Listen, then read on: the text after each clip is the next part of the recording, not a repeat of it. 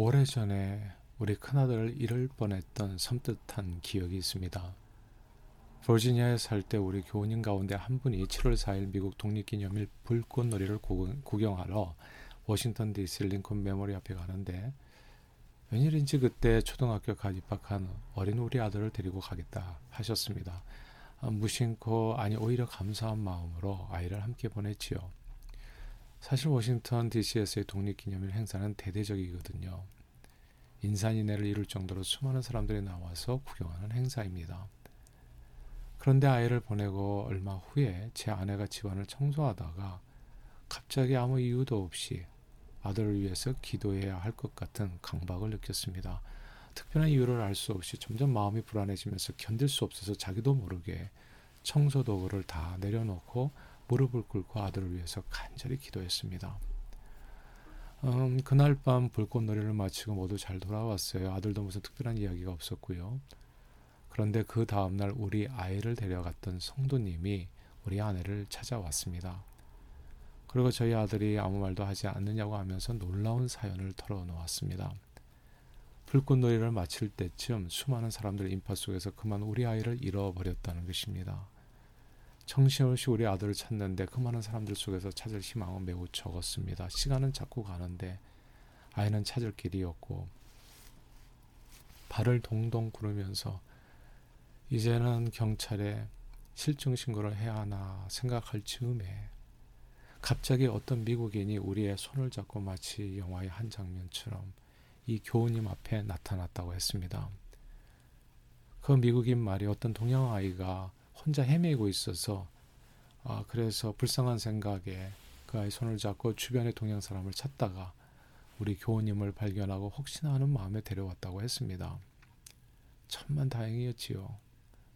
그런데 우리 아들을 잃어버렸던 시점이 시간이 생각해 보니까 놀랍게도 제 아내가 청소하다 말고 갑자기 기도했던 시점과 일치했습니다. 지금도 돌이켜 생각해 보면 정말 소름 돋는 순간이었어요. 음, 그런데 도대체 아버지와 목사였던 저는 그 시간에 뭐 하고 있었을까요? 참으로 죄송하게도 저는 제 아들이 어떤 형편에 처해 있었는지 꿈에도 알지 못했고 아무것도 느끼지 못했습니다. 그 아들이 베이비 때 밤에 일어나 배고프다고 칭얼댈 때에도 저는 아무것도 모르고 아, 쿨쿨 잠들 때가 많았고요. 별로 하는 일도 없으면서 하루쯤 아이 돌보는 것도 힘들다고 생각했었고요. 아내가 육아에 힘들어하는 것을 보고도 모른 척할 때 많았고요. 그저 내 자신 하나 추스르기도 힘든 인생을 살아갈 때가 적지 않았습니다. 남성과 여성이 왜 이렇게 차이가 나지요? 여성은 아이를 열, 열달 동안 자기 분신처럼 배 안에 품고 있어서 그런가요?